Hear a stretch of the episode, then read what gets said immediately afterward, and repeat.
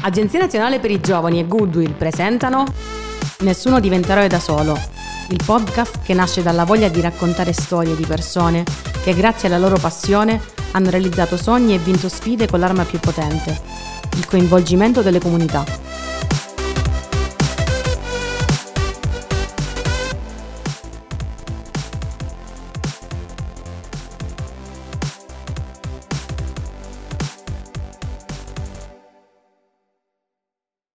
Che fatica la vita da leader. Ciao a tutti, io sono Chiara e come oggi c'è Giulia. Ciao a tutti. Prima di entrare nel vivo del tema, raccontaci chi sei.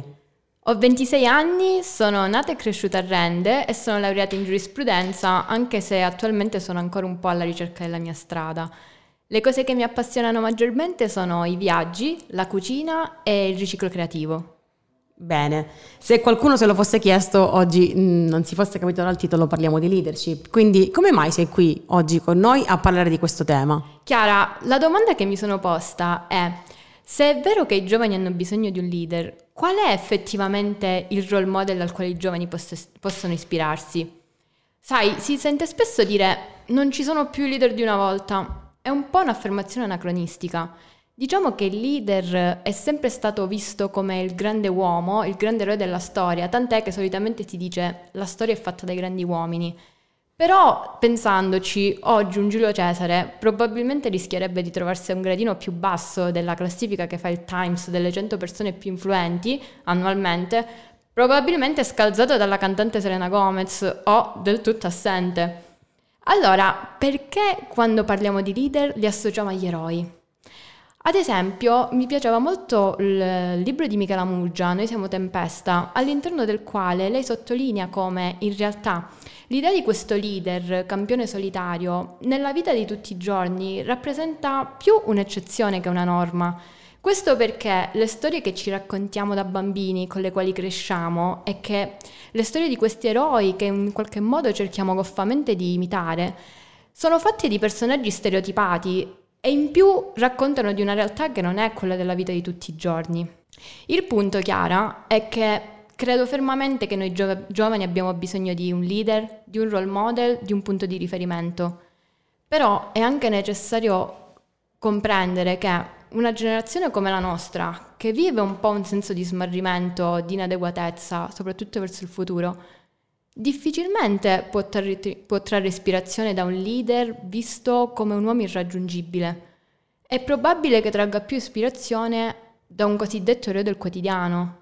Non a caso nessuno diventa eroe da solo parla proprio di questi eroi della vita di tutti i giorni, che sono diventati grandi però lottando per inseguire un sogno, cadendo e rialzandosi e interfacciandosi anche perché no col fallimento, perché fa parte della vita di tutti i giorni. Sono quegli eroi che sono scesi dai primi treni perché probabilmente poi nel corso della vita si sono resi conto non essere poi i treni giusti, ma essere quelli sbagliati e sono saliti su questi secondi treni in direzione felicità. Guarda, questo discorso dei secondi, anche terzi e quarti e tanti treni dopo rispetto al primo mi piace moltissimo perché penso che insieme vogliamo sfatare un po' questo mito che si dice che il treno passa una volta sola esatto. e ci devi salire per forza perché sennò chissà che cosa perdi che cosa perdi? Ci sta eh, avere il coraggio di salire, ci sta anche fermarsi un attimo e aspettare il prossimo, ci sta salire e poi scendere quando ti rendi conto che non è la strada giusta. Esatto, chiaro. Ma tu facevi riferimento a un senso di smarrimento che vivono i giovani. Mm, a, a cosa ti riferivi? Guarda, sicuramente una tematica che è strettamente connessa al tema dei giovani e la leadership è quella del tempo. Noi giovani viviamo questo senso del tempo come se fossimo smarriti, insicuri e molto è dato dal fatto che il tempo rappresenta un po' il limite per eccellenza. Penso che tante volte passiamo le nostre giornate nel cercare di mh, mm, rispettare i ritmi, di eh, trovare il momento giusto. Passiamo le nostre giornate nel costante tentativo di cercare di portare a termine un obiettivo, ma abbiamo sempre questo punto fermo del tempo che ci spaventa. Sicuramente una problematica è quella di individuare il momento giusto, perché non siamo mai sicuri delle scelte che facciamo. Però se da una parte è un problema, d'altro canto se non individuiamo mai questo momento giusto, finiremo per vivere pensando, sai, avrei potuto, ma non l'ho fatto, e quindi vivere con un rimpianto. E se da un lato comunque il problema di individuare il momento giusto c'è, non finisce lì, perché è necessario poi, dopo aver individuato il momento giusto, lottare per perseguire poi quell'obiettivo e quel sogno. Ed è per questo che ti dico che viviamo un senso di paura nei confronti del tempo che scorre. A tal proposito mi aveva molto incuriosito l'intervento di Cristina Pozzi, eh, CEO e co-founder di Impact School, che eh, è stata nominata Young Global Leader dal World Economic Forum.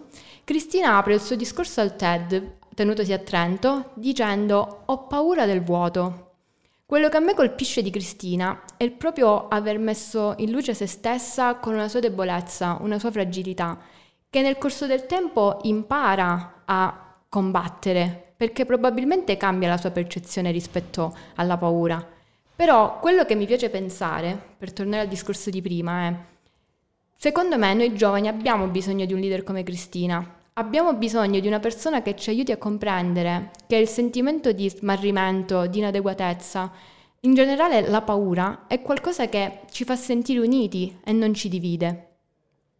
La maggior parte delle volte diciamo che questa idea di leader si scontra con quella che è la realtà delle aziende, delle organizzazioni. Da che punto di vista? Cioè, in che senso la, l'aspettativa è diversa da, dalla realtà? Guarda, noi tutti immaginiamo il leader come un uomo infallibile, giusto, che sia in grado sempre di valorizzare le persone che gli stanno accanto Succede però spesso che nelle aziende e nelle organizzazioni aziendali i leader presentano dei tratti narcisistici. Sappiamo tutti la storia di Narciso, che è questo mito, questo fanciullo che si innamora della sua immagine riflessa allo specchio e finisce per morire per questa sua ossessione. Tant'è che Freud lo studierà poi da un punto di vista psicoterapeutico andando a delineare quello che viene definito disturbo narcisistico della personalità. All'interno delle aziende quindi il più delle volte ci imbattiamo in questi leader narcisi e pensa, nel 2016 due coach americani hanno individu- nel loro libro Why CEOs Fail, quindi perché le aziende falliscono, hanno individuato come causa dei tracolli aziendali proprio la presenza di questi tratti narcisistici dei leader. Questo non vuol dire generalizzare, perché eh, non è giusto far passare il messaggio che il leader non debba essere narciso è necessario che lo sia nella giusta misura e che quindi questa sua caratteristica vada a concorrere con tante altre qualità. Insomma, Chiara, questo leader lo vogliamo eroe, irraggiungibile, eroe del quotidiano, campione nella vita di tutti i giorni, narciso ma non troppo. È il caso di dirlo. Che fatica la vita da leader. Bene, grazie mille Giulia per averci aiutato a riflettere sul tema di oggi. Adesso invitiamo Beppe Carrella, il role model che abbiamo scelto per questo podcast. Lui è un manager e autore di diversi libri sulla leadership, scritti reinterpretando i classici della letteratura italiana. E segni particolari? Spacciatore di rock. Beppe, allora, innanzitutto grazie per aver accettato il nostro invito a partecipare a questo podcast eh, il tema è la leadership. E raccontaci un po' chi sei. Allora, buongiorno innanzitutto, grazie a voi per l'invito e fa sempre piacere poi tornare da voi, sembra molto stimolante. Chi sono? Boh, sto, sto ancora alla ricerca di capirlo, poi lo capirò. Eh, di mestiere faccio il consulente come ho fatto N, N altre attività e adesso giro un po' l'Italia e anche qualcosa, prima del Covid anche in Europa per presentare i miei libri sulla leadership. Ok, chi, quindi chi meglio di te poteva parlarci di leadership? Ti abbiamo scelto non a caso, ovviamente. No, ma diceva George Bernard Shaw che se non sai, per, per, fare il bravo devi sapere tre cose e dirne due, sai sempre una più degli altri. quindi mi tengo le, la cosa in più che so, probabilmente. Giusto, ok. Allora, partiamo con una domanda mh, mm, generica. Ipotizziamo uno scenario molto comune.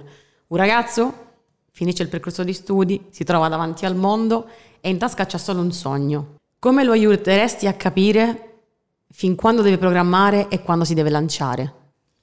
Ma questa è ovviamente la domanda più difficile a cui rispondere, perché soprattutto di questi periodi in cui uh, i ragazzi sono fortemente influenzati dal fatto uh, che devono fare, devono fare, devono fare, devono fare, devono lanciarsi, devono lanciarsi.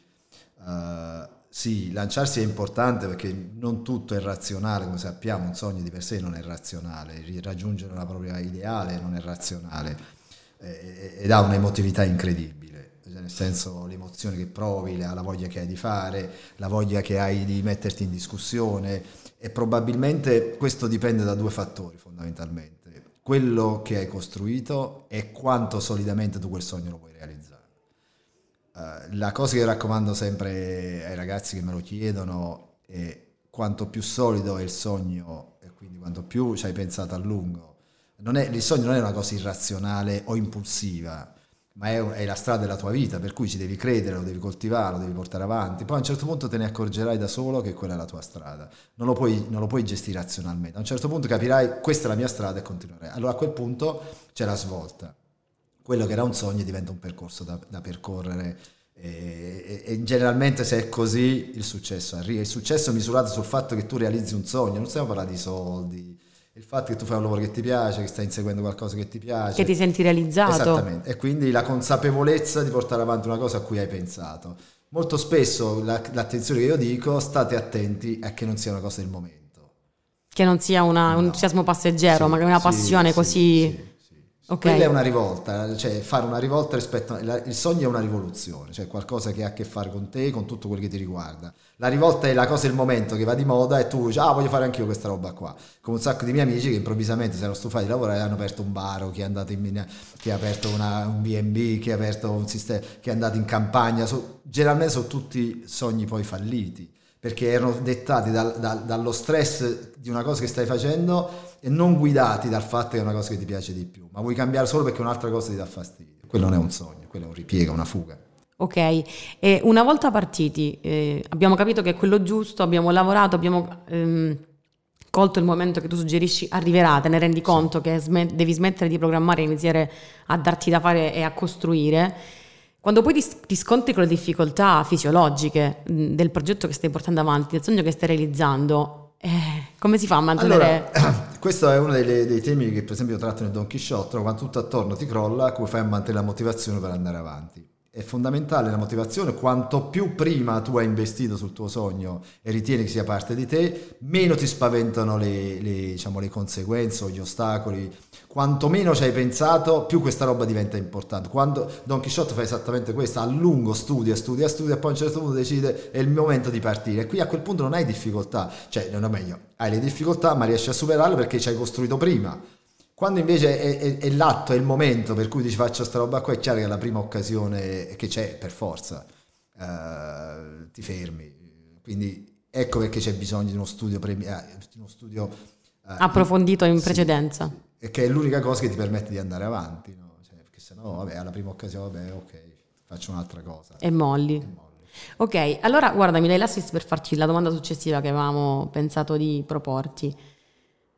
Sei su questo percorso, stai portando avanti il tuo sogno, magari stai anche lavorando bene, capita che fallisci, battute d'arresto. Allora, ehm, come capire se c'è una ricetta? Immagino che non, non ci sia, se, qual è il momento di buttare la spugna fondamentalmente. Allora, questa è un'altra cosa che, che, è complicatissima a cui rispondere, però anche qui qualche linea, qualche idea la, la possiamo mettere. Allora, innanzitutto, eh, in genere qui si parla di resilienza, no? Dice, se tu fallisci, rinsisti, rinsisti, però ovviamente tu ti poni il problema che è corretto, ma se sto a fare una stupidaggine probabilmente è meglio che smettano. Esatto. Quando è che, fa, quando è che capisco che sto facendo una stupidaggine rispetto al fatto... Guarda, la, la differenza è, è, da un punto di vista tecnico è molto semplice quando le cose stanno andando male, quello che devi fare è capire se stanno andando male perché, non perché il tuo sogno è sbagliato, ma perché hai messo in piedi delle cose che non sono in linea con quello che devi raggiungere. Ah, ok, hai scelto la strategia sbagliata, intendi? Esattamente, esattamente. Hai stretto la, la, strategia sbagliata, probabilmente stai usando la tattica sbagliata in quel momento. Quindi prima, la prima cosa che devi capire è se quelle variabili che hai usato fino a quel momento sono quelle giuste. Allora, che so, la motivazione, uh, se ancora c'è tutta la parte di creatività, uh, quanto questa roba qua, quanto peso all'irrazionale, esiste tutta una serie di variabili che noi più o meno abbiamo, eh, vengono codificate e tu devi capire se quelle variabili ci stai lavorando meno. Oppure, perché la, allora, una delle cose che noi, che noi, raccomandiamo è se quello che tu ti sei fermato perché hai finito la spinta iniziale, come se tu avessi messo tanto carburante all'inizio, poi finisci il carburante e non sai più rimetterlo dentro. E questo il sogno va alimentato giorno per giorno, ogni giorno di dire che sta succedendo, che sta succedendo, come posso andare avanti, guardare e confrontarsi con gli altri. E, e, l'errore principale che noi abbiamo notato quando falliscono queste robe qua è una cosa che noi chiamiamo eh, isterisi cognitiva, che vuol dire questa roba molto semplice. Se tu ti sei fatto l'idea di una cosa e vai a cercarti solo le cose che confermano la tua idea, sei destinato al fallimento.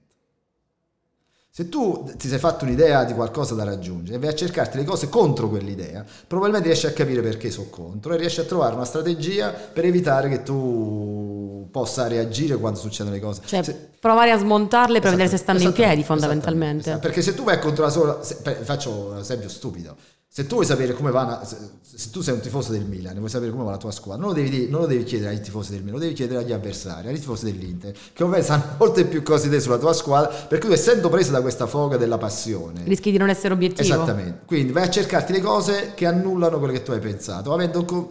Voglio vincere il campionato, però devo capire perché la mia squadra non va bene, ma finché sto dentro quella squadra non riesco a capirlo. Qualcuno dal di fuori me lo fa capire meglio. Ok, allora parliamo un attimo di leader... Mh nel vero e proprio senso del termine. Studiando un po' il tema, ehm, prima ne abbiamo parlato anche con Giulia, eh, abbiamo letto del, di questo aspetto eh, narcisista del mm. leader. Dal tuo punto di vista, fino a che punto? Perché si sente dire spesso, no, ci devi credere, basta che ci credi, no. mm, crederci è fondamentale. E penso, siamo tutti d'accordo che crederci per primi sia fondamentale. Ma fino a che punto? Qual è il limite da non Guarda, superare? Allora, ci sono dei limiti... Uh Molto, è stata fatta un'indagine abbastanza seria negli ultimi vent'anni da alcuni studiosi eh, e hanno scoperto che eh, più del 10%, forse addirittura qualcuno dice il 15-20% dei leader sono dei psicopatici. E questo è un tema molto interessante perché lo psicopatico è uno che ha tre caratteristiche principalmente. Non ha emozioni, non gliene frega niente dell'impatto delle sue azioni sugli altri e, e, sfrutta il momento il più possibile fregandosi del resto. Molti dei leader sono così, no? Molti dei leader sono... D'altronde se tu pensi che se io ho una, una società, un'azienda voglio andare sul mercato, devo togliere quel cliente a qualcun altro. Per cui la battaglia è togliere il cliente ad un altro, per cui alla fine non è che dice questa eh, cosa è neutra. Cioè io per avere successo però devo togliere del mercato a qualcun altro, se la mia azienda vuole avere successo devo togliere dei clienti a qualcun altro. E questa non è una battaglia, diciamo, allora, eh, una delle cose che si chiedono molti che studiano la leadership è ma un, un leader uh, diventa psicopatico, eh, cioè un psicopatico che diventa leader o quando sei diventato leader sei diventato, diventi psicopatico? Vi faccio un esempio per capirci. Sulla, una delle cose dice tu non devi avere emozioni, uh, anche se oggi c'è tutto questo ripensamento sulle emozioni, queste robe qua. Eh, non devi avere emozioni perché leader delle, la leadership non è sempre positiva anzi quasi, la, maggior, la maggior parte delle volte non è positiva. Quando tu sei un'azienda devi licenziare qualcuno, anche se sei il leader, non sei un leader positivo, devi licenziare qualcuno. D'altronde che ti dicono, se tu non licenzi quello l'azienda non va avanti. Che, che, qual è la dimensione di questa roba qua? E quindi eh, c'è molto che si parla molto, molto della leader, leadership, come sempre dei fatti positivi. Il tema che tu ci dicevi anche prima è che molto probabilmente eh, il narcisismo, che è una forma di psicopatia, se vuoi, è una delle, delle, delle forme... Eh, e l'ego smisurato per raggiungere gli obiettivi eh, ha la sua importanza. È ovvio che stabilire qual è il limite per cui questo diventa una malattia o diventa pericoloso è molto complicato. Noi lo definiamo vampirismo aziendale, nel senso che tu li vedi, molti di questi leader sono persone che azzannano un'azienda, sfruttano al massimo l'azienda con tutte le sue... poi quando hanno esaurito questa azienda passano ad un'altra. Uh, di per sé è negativo, non te lo so dire, dipende uh, che devi fare. Uh, faccio un caso stupido anche questa volta. Prendete il caso del dottor House. No? Il dottor House è un psicopatico, è uno psicopatico eccezionale. Però vi faccio il caso, perché dice, ah, bisogna essere empatici, l'empatia è quella che cura, prendersi cura degli altri. Però voi immaginate di, essere, di andare in ospedale e trovate due medici, uno empatico, che si prende cura di voi, si come stai, come tutte queste robe molto belle, eh, e uno come, eh, come dottor House che non ne frega niente di te, per cui è concentrato sulla malattia, fa, fa l'analogia con le aziende è abbastanza facile a questo punto però che succede? Che l'empatico, il eh, dottor House risolve il 90% dei casi e quello empatico è il 3%. Da chi vi fareste curare? Da dottor House probabilmente. Quindi, eh, pensiamo in termini aziendali. Uh, vorreste avere un leader empatico, carino, uh, che però prima o poi l'azienda va male, oppure volete un leader che uh, diciamo, abbia delle quelle caratteristiche alla dottor House che invece l'azienda progredisce. Ovviamente tutti quanti, quando abbiamo fatto queste domande in giro, dicono troviamo una via di mezzo. È difficile. Stavo per dirlo, infatti. È difficilissimo trovare la via di mezzo, è difficilissimo. Uh, però quando le aziende vanno bene, la mia esperienza è che tutti sono empatici. Quando le aziende vanno male, la gente dice: Ma perché non hai fatto lo stronzo prima? Scusate il termine. È complicato. Quello che, di, quello che, a me piace della leadership, cioè che piace la leadership, è che uh, o meglio, quello che non piace è che in genere vengono sempre definiti contorni positivi. Il leader che, c'è, ma esiste anche una leader negativa. Cesare, che ne so, non mi dite, Hitler era un leader, vedete che ha combinato, cioè posso farvi decine, de, cioè decine e decine, guardate uno che si chiamava, che era il capo della, lo chiamavano John, Mota, John Motosega perché segava persone in continuazione, eppure è considerato uno de, che ha risolto problemi di aziende in cui andava, cioè è, è veramente... Eh, allora tu trovi da un lato i buonisti ah, e, e dall'altro i cattivi, la via di mezzo è complicata. Sicuramente dipende dal contesto, dalla situazione, dall'esperienza che magari una persona accumula, dai dipendenti che ha di fronte, eh. dall'azienda che sta gestendo, no? Sono una serie sì. di circostanze e di variabili da considerare. Cioè, a tutto questo devi aggiungere un'altra cosa, secondo me, che è importante per la leadership. Oggi noi si parla di leadership maschile e leadership femminile, no? Cioè, le donne che stanno giustamente stanno diventando leader, quindi la leadership al femminile, la, perché è fatta molto di empatia, di sta roba qua. La leadership maschile sembra, c'è una contrapposizione tra le due. Certo. Uh, quello che uh, noi stiamo cercando anche di, di, portare avanti invece è una leadership androgena. Probabilmente tu non c'è una leader, cioè il vero leader del futuro, secondo noi, non è uno maschile o femminile. Intendendo con maschile o femminile, non maschio e femmine, eh? intendiamo energia maschile e energia femminile. E, e, che, che, è così fin dai tempi di Mosè. C'è un'energia maschile, ognuno di noi è maschio o femmina in questi termini di energia da sempre, anche nella Bibbia Dio ha un volto femminile che si chiama Shekinah noi stiamo cercando esattamente cercare di capire se si riesce a creare una leadership che noi ci piace chiamare androgina, cioè utilizzare l'energia maschile e femminile a seconda del contesto e unirle, non in contrapposizione. Allora, se sei donna, tu cioè, scusa, donna o maschio con tanta energia femminile, allora c'hai tutta l'empatia. Se sei maschio, cioè meglio, o, o, donna con tutta energia maschile all'interno di te, allora sei stronzo, sei psicopatico. Probabilmente la via di mezzo è riuscire ad unire, che è la cosa più difficile. È la cosa più difficile. E ovviamente è difficile, però su questo... Probabilmente facendo degli studi o comunque sì. progredendo nel tempo, anche la cultura un po' dell'uomo e della donna ci porterà a una figura di leader intermedio, forse che... Perché adesso c'è una contrapposizione, le donne leader gli uomini leader. Giustamente le donne che per, per secoli probabilmente sono state relegate in un angolo, stanno giustamente cercando di prendere posizione. L'errore che non vorremmo che facessero è che le facessero con le tecniche maschili. Certo perché a quel punto non c'è, cioè, sai solo una donna che agisce da leader come un maschio. Come un uomo. Non è, non è. Bene, abbiamo toccato anche l'argomento leadership e donne, questo è interessante. Ti faccio un'altra domanda. La leadership è legata a quello che sei o quello che fai? A quello che fai. Sì? Sei sì. netto? Sei stato... Sì, sì, no. A quello che fai. D'altronde se fai qualcosa è perché, o meno che tu non sei un attore che riesce a barare quello che fai dipende da quello che sei. A meno che non sei un attore, l'attore recita in parti, però se tu non fai quello che sei, prima o poi ti beccano. Se tu vuoi fare il, il simpatico a tutti, prima o poi non ci riesci più perché non è il tuo stile, è, ti beccano, cioè puoi, puoi imbrogliare un giorno, due giorni, tre giorni, reciti una parte. Prima o poi però se tu non sei un attore, te la dimentichi la parte e viene fuori il peggio di te e allora sono guai. Quindi sempre, sono le azioni che determinano chi sei. Ma le azioni non... Ok, Avrei detto forse quasi il contrario, cioè tu non, non agisci in funzione di quello che sei. È uguale. Scusami, questa cosa non, forse non, lo, non, l'ho colta allora, io. Tu fai una cosa, uh, perché dentro di te hai maturato quella cosa lì. Adesso il tema è fai quella cosa perché ci credi o perché stai recitando una parte. Mi spiego. Molto dei, dei, dei libri che trovate in circolazione sono dei checklist. Se fai così, fai questi dieci passi ottieni questa roba qua. Quello non è chi sei, stai imitando qualcuno e cerchi di ricordarti la parte ogni volta, proprio poi quella parte te la dimentichi. Quindi agisci, e ti chiamano, dici tu. Esatto, agisci costruito. Quando tu agisci perché sei tu quella persona, perché l'hai costruita nel tempo, perché ci hai investito, il famoso sogno, ci hai investito, hai continuato a investire, continui a investire tutti i giorni, ogni giorno fai un pezzo, ogni giorno fai un pezzo migliore, le azioni conseguenti sono le tue non, non, c'è più differenza tra le azioni e chi sei. Le tue azioni definiscono chi sei e chi sei definisce, è definito dalle tue azioni. Perfetto. Altrimenti tu sei una checklist che piace, detto tu vai in libreria, trovi checklist per qualunque cosa. Per diventare felice, si fa per fare i soldi, diventare felice, cioè, diventare scrive, leader. Esatto, per uno che scrive una, una, una, checklist per diventare ricco, dico ma tu lo sei diventato? No, e allora di che stiamo a parlare? Eh, per diventare, cioè non è una checklist perché se tu diventa, ecco diciamo prima, no, diventa un attore che recita quella checklist e ti devi ricordare che in questa occasione devi fare così, cioè non essendo tu, prima o poi vieni smascherato. Mm, mi gioco una domanda jolly, quindi secondo te leader si nasce o si diventa? Allora, questo, a qui ho una risposta perché questa è un'altra delle domande peggio delle prime due. A cui ovviamente... Uh, non è facile rispondere. No, però, allora, facciamo questa roba qua. Per vendere, adesso lo, lo giro da un altro punto di vista.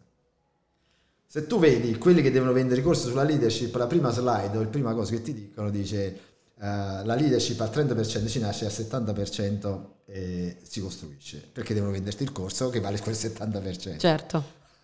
per cui è diventato un business abbastanza... Per poterti vendere qualcosa ti devono dire, oh, la puoi costruire. Vabbè, 70, 10, 20, però una parte te la danno per innata. Allora, concentriamoci una parte che ti danno per innata. 30, 40, non mi interessa. Cioè, abbiamo scoperto che è, è, come i corsi per parlare in pubblico, no? Ti vendono i corsi per parlare in pubblico dicendo che, uh, per esempio, ti insegnano le tecniche, no? non devi leggere. Ma chi l'ha detto? Cioè, dipende come leggi, no? Il, il, il, probabilmente il discorso più motivazionale della storia è quello di Steve Jobs che l'ha letto dall'inizio alla fine, no? Cui, dipende che devi fare, quello dicevi tu prima sul contesto. Allora, torniamo al 30%, suppone che sia un per cento innato. Allora, qui è il tema vero. Quando te la crei quella leadership, quel 10, 1, 10, 5%, che è lì il tema. Se, allora, se tutti siamo convinti, adesso una parte la puoi costruire ovviamente studiando, applicando, però studiando, applicando su che cosa? Probabilmente su quel 30%, X% che c'è. O il tema è quello là, quel 10% iniziale, da dove nasce? Ti è nato il tuo DNA? L'hai costruito? Come l'hai costruito? Da che cosa l'hai appresa? Allora, il tema vero, secondo, secondo me, secondo tanti che studiano queste robe qua, è che ha, paro- ha un nome molto preciso. Quel 30% dipende dalla tua abilità di farti contaminare. Dalla tua abilità di farti contaminare. Che vuol dire? Quello che abbiamo notato qua, parlando con molti leader, molti manager, che quelli che interpretano questo ruolo da leader sono persone che hanno una cultura, diciamo, contaminata. Si lasciano contaminare da qualunque cosa, dai giornali, dalla letteratura, dalla musica, dai fumetti. Per loro, la curiosità. La curiosità, esattamente. Probabilmente tu la chiami curiosità, noi la chiamiamo contaminazione perché sennò rischia un po'... Però è più o meno il concetto è lo stesso. La, l'abilità di lasciarsi contaminare a qualunque cosa interessante. Allora se tu qualunque cosa è interessante, ovviamente l'altra percentuale fai presto a sia 1, 5, 10, a me non interessa, fai presto a mettercela sopra e a costruire qualcosa. Ma se tu non c'hai quella curiosità, hai voglia di, di, investire sul 70%, ancora una volta stai facendo un corso, ti danno le istruzioni e diventi uno che recita una parte. Ma per recitare una parte la devi costruire. Qual è la differenza fondamentale tra un attore e un leader? È molto semplice. L'attore recita una parte. Io, che immaginate voi andate a sentire una commedia di Shakespeare, al punto culmine, uh, il punto culmine di Amleto, sapete, è il to be or not to be. Tu lo conosci, per cui misuri l'attore rispetto alla sua bravura di recitare quella parte. Lo sai, non ti sorprende, ti sorprende la sua capacità di dirlo in una maniera piuttosto che un'altra, le pause, che è bellissimo. Il leader non recita, non ha una parte che tu puoi intravedere, per cui dice sta recitando sta parte qua, lo giudichi, lo giudici, lo giudichi sulle azioni e sulla sua capacità di coinvolgerti in quelle attività. E questa è la differenza fondamentale. Un attore, uno che è costruito a fare il leader, recita, per cui lo becchi dopo un po', lo, lo scami uno che invece costruisce sulla sua sapere, sul fatto che ti vuole emozionare, ti vuole... Allora ti... Cioè, uno, tu esci da una recita e dici, è stato bravissimo l'attore, ma non è che poi vai a casa sua e dici facciamo, mangiamo assieme. Se un leader ti convince perché ti ha emozionato, perché ha costruito, perché ti ha incuriosito, c'è una, c'è una parola che fa la differenza secondo me. A quel punto tu dici, lo voglio seguire mi interessa, mi interessano le sue idee. Tu non seguiresti uno perché ha recitato il to be or not to be, ma uno che ti dice ragazzi ho un sogno, volete far parte del mio sogno e ti convince che quel sogno è costruito su qualcosa che non è una recita, tu lo segui. E la differenza fondamentale che facciamo su questa roba, che è due parole che sembrano sinonime, ma non lo sono, passione e entusiasmo. Il leader non ti tira mai dentro per la sua passione o per la tua passione ti tira dentro per il suo entusiasmo e l'entusiasmo è che è contagioso, non la passione. Io posso avere la passione per il teatro, va bene, ma non mi può, cioè, ma l'entusiasmo è quello per esempio che ha molto a che fare con la contaminazione. La, la, la relazione diretta di quel famoso di X% diciamo innato, mettiamolo così, è esattamente contaminazione e entusiasmo. Se tu ti lasci contaminare, sei entusiasta di quello che ti capita attorno. Se invece sei presa la passione, sei monotomatica e fallisci prima o poi, perché pensi solo a quello, stai solo su quello, quello. E quindi la passione è limitante, l'entusiasmo invece eh, è coinvolgente. È coinvolgente. quella è la differenza. Per cui si nasce o si diventa non è importante, è importante costruire quella parte che tutti siamo che devi costruirla e probabilmente quella parte lì è compito dei genitori, probabilmente costruirla nei primi 5-6 anni di vita, cioè il fatto che gli fai vedere... Eh, oggi, oggi per esempio c'è uno studio molto carino che dice che la maggior parte dei leader giovani sono passati dai videogiochi, che è probabile, che è molto probabile che i videogiochi non sono solo questo fanno male, fanno male, ecco la differenza di fanno male, fanno male a qualcuno che in quei videogiochi è riuscito a costruirci sopra un'idea, un entusiasmo e quindi capisci la contaminazione e probabilmente ecco i nuovi strumenti a tutto quello che c'era prima si è aggiunto i videogiochi, eh, che, che non è banale. Eh. E che usati nel modo giusto probabilmente possono fare la differenza. Allora, domanda da un miliardo di dollari, quella che facciamo a chiusura. Tu lo sai, il nostro podcast si chiama Nessuno diventerà da solo, abbiamo questo motto in cui crediamo moltissimo. Dici, tu, senza chi non saresti l'eroe quotidiano che sei oggi? Guarda, senza chi, è mo- anche qui è abbastanza facile, uh, non sarei qui oggi uh, se qualcuno non avesse scommesso su di me. E quel qualcuno?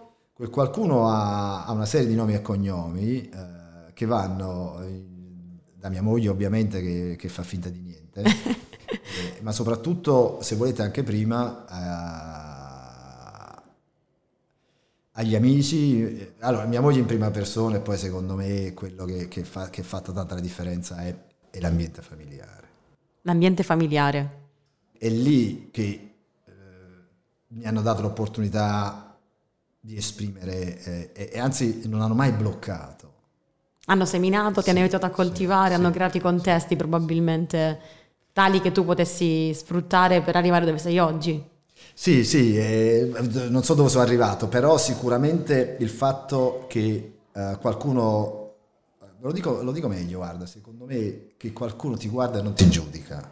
Ok spostiamo un attimo, ve lo racconto in maniera diversa. Ah, spesso io faccio un sacco di seminari, convegni in giro, molto spesso, molto spesso vado in dei posti in cui non conosco neanche chi mi ha invitato. la cosa come funziona? Sei lì, c'è un sacco di gente nel, nel pubblico e lui ti introduce.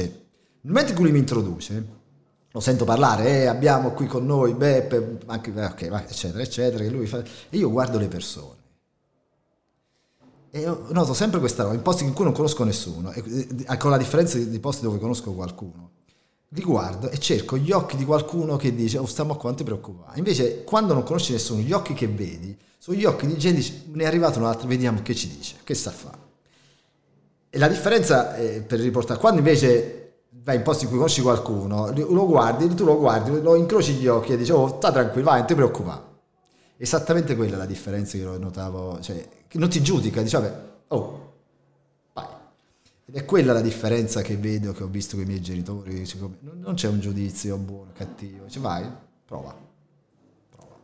E io ogni tanto poi cerco, nel, quando vedo sta, sta banda di persone che non conosco, cerco gli occhi di qualcuno, li guardo io faccio parla due o tre minuti che lui parla, che mi introduce, io guardo tutti negli occhi, cercando uno che mi dice, oh, va tranquillo. Allora, quando trovo, genere lo trovi uno che anche se non lo conosci, lo, lo capisci dagli occhi, sta tranquillo. Vai, vai. sì, te stesso. Esatto, è, è, quello secondo me la differenza. Quando tu c'è qualcuno a fianco che dice, sta tranquillo, vai, tanto ce la possiamo fare. Ok. Beppe, noi ti ringraziamo davvero, grazie è stato un onore per, per noi. la pazienza. No, è stato un onore per noi averti qui, eh, grazie per i consigli, grazie per i pareri. Eh... No, no, ma no, no, non sono né consigli né pareri, sono esperienza che cerco di poi oh, l'esperienza un po' fa la differenza, un po' no. Gli studi anche sì, sì ovviamente. Sì, sì, questo, quindi grazie a voi per, per farmeli raccontare. Bene, sicuramente alla prossima.